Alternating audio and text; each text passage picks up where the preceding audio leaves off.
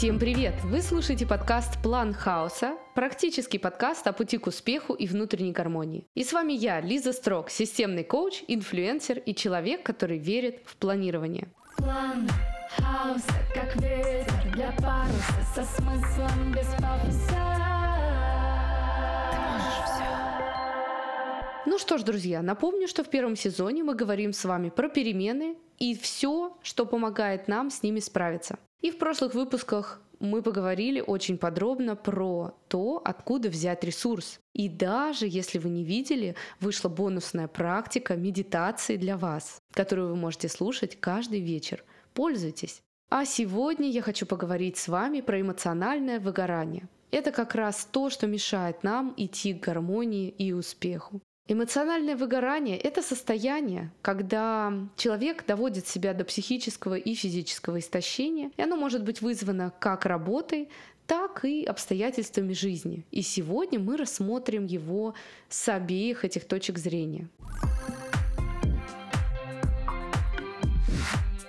Эмоциональное выгорание – это самая настоящая болезнь. Ее нельзя недооценивать. И у этой болезни есть четыре стадии. Стадия первая – энтузиазм. Это стадия, когда, например, работа с точки зрения работы вызывает очень сильные положительные эмоции. Человек горит своим делом, своим проектом, уделяет ему очень много времени – если мы говорим про работу. Если же мы говорим про, например, жизненные обстоятельства, это состояние, когда, например, женщина стала мамой и радостная окунается в материнство с головой изучает все по этой теме, проводит время все только с ребеночком, и фокус внимания очень сильно смещается туда. Главное, о чем нужно помнить, на стадии энтузиазма у человека формируется зависимость от сверхинтенсивных положительных эмоций. Он даже в состоянии отдыха думает о том, как например, решить какие-то вопросы по работе, или он думает, продолжает думать, ну, например, про ребенка или про отношения. И главное, из фокуса внимания ускользают остальные сферы жизни. Семья, друзья, хобби, отдых, здоровье, саморазвитие. Это все становится на второй план.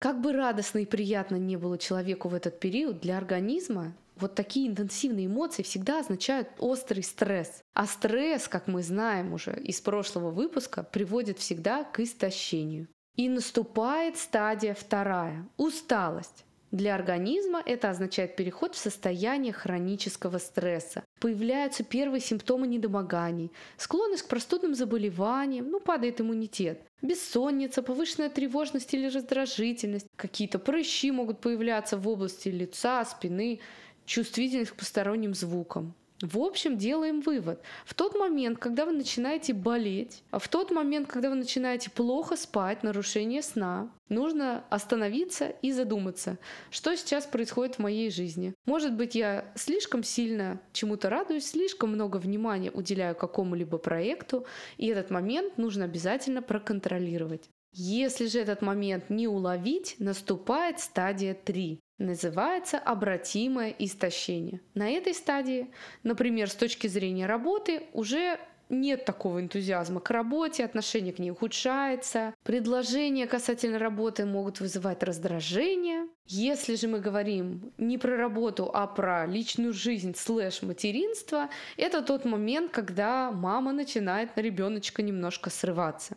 Вообще мне очень нравится наше поколение родителей. Все мои друзья, все, кого я знаю, очень осознанно подходят к воспитанию детей. Мы изучаем литературу, мы ходим на курсы, мы думаем о том, как воспитать наших детей. И это потрясающе. Но также каждая мама знает, что в ее жизни, в ее материнской жизни был момент, когда ты ловишь себя на том, что начинаешь реально срываться. Вот это как раз э, та третья стадия, которая все еще обратима. На этой стадии очень важно срочно отдохнуть. Прямо сейчас, не откладывая в долгий ящик, срочно устроить себе перерыв. Если это касается работы, отдыхаем от работы, стараемся изолироваться на день-два. Если это касается материнства, ну, здесь уже зависит от возможностей желательно тоже постараться организовать себе хотя бы день-два абсолютной изоляции, побыть самим собой, восстановиться, пока это еще возможно. Иначе может наступить стадия 4 – необратимое эмоциональное выгорание. На этой стадии могут обостряться хронические заболевания и приводить к действительно серьезным последствиям. Также эта стадия характеризуется апатией. Очень наглядно пример классического материнского выгорания в очень серьезной четвертой стадии показан в фильме «Талли». Это фильм 2017 года, где играет главную роль Шарлиз Терон, и она играет как раз ту мать, которая находится в крайней, крайней степени эмоционального истощения. Не буду здесь вам спойлерить, рекомендую посмотреть. И оценить, возможно, были ли подобные состояния в вашей жизни, может быть, есть ли подобные состояния в вашей жизни. Но самое главное, четвертую стадию, вот просто уже двумя днями отдыха не вылечить. Из этого состояния нужно выбираться постепенно и более длительное время. Поэтому, если вы поймали себя на том, что вы уже близки близки к четвертой стадии, срочно обращайтесь к психологу и заботьтесь о себе прямо сейчас. Хочу вам рассказать немного свою историю и почему тема выгорания мне в целом близка. Когда я родила Злату 10 лет назад, мне было 23 года. И поначалу как раз я с энтузиазмом окунулась в материнство. С энтузиазмом, с удовольствием. Но я обнаружила, что мне абсолютно стало все равно на себя. Мне все равно было примерно, как я одета. Мне было все равно, там, накрашена я или нет. Я не стригла волосы вообще, ничего с ними не делала два года. И сейчас, по прошествии долгого периода времени, я понимаю, что вот это была самая настоящая материнская депрессия, послеродовая депрессия, из которой я вышла самостоятельно, и слава богу, но я точно помню эти состояния, когда ты живешь только жизнью ребенка, так получилось, что мне особо никто не помогал, когда она была совсем маленькая. И вот я, молодая девчонка, 23 года, у меня лялька на руках, и я как бы готова ее воспитывать, я этот вопрос изучаю, но мне периодически реально было тяжело. И я даже поправилась сильно в тот момент. По ночам я заедала свою усталость и свой стресс пирожными. Это была моя такая маленькая отдушина. Дорогие мамы, если вы себя узнаете, просто поймите, что иногда полчаса-час в день наедине с собой могут предотвратить вот такие состояния. У меня так случилось, что поначалу у меня не было помощи, но затем я попросила помощи у родителей, приехала к ним, и вот там у меня появилось немножко свободного времени, и я стала настолько ценить вот это время с собой, Полчаса ты просто ходишь вокруг дома, тебя никто не дергает, никто не просит сменить подгузник, ничего не происходит, и это очень-очень важно.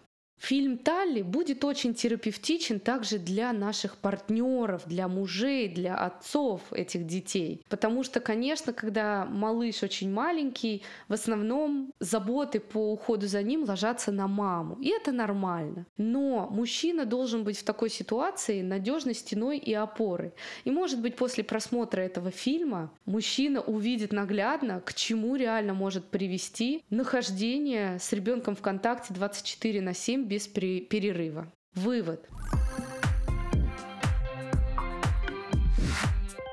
Лучший способ справиться с эмоциональным выгоранием – это не допускать его в своей жизни. Для этого вам нужно научиться отслеживать свое состояние обязательно и ловить момент, когда вы начинаете проваливаться в излишний энтузиазм или уже в истощение. Для этого я предлагаю вам полезную практику. Нарисуйте шкалу от 0 до 10, где 0 обозначает полное истощение, а 10 – неуемный, бьющий через край энтузиазм. Вы же помните, что он тоже вызывает стресс для организма. Наша норма – это быть где-то в диапазоне 5-7. И старайтесь каждый день отслеживать свое состояние. Может быть, даже фиксировать, может быть, где-то записывать. Но, глядя на эту шкалу, оценивайте, где вы находитесь.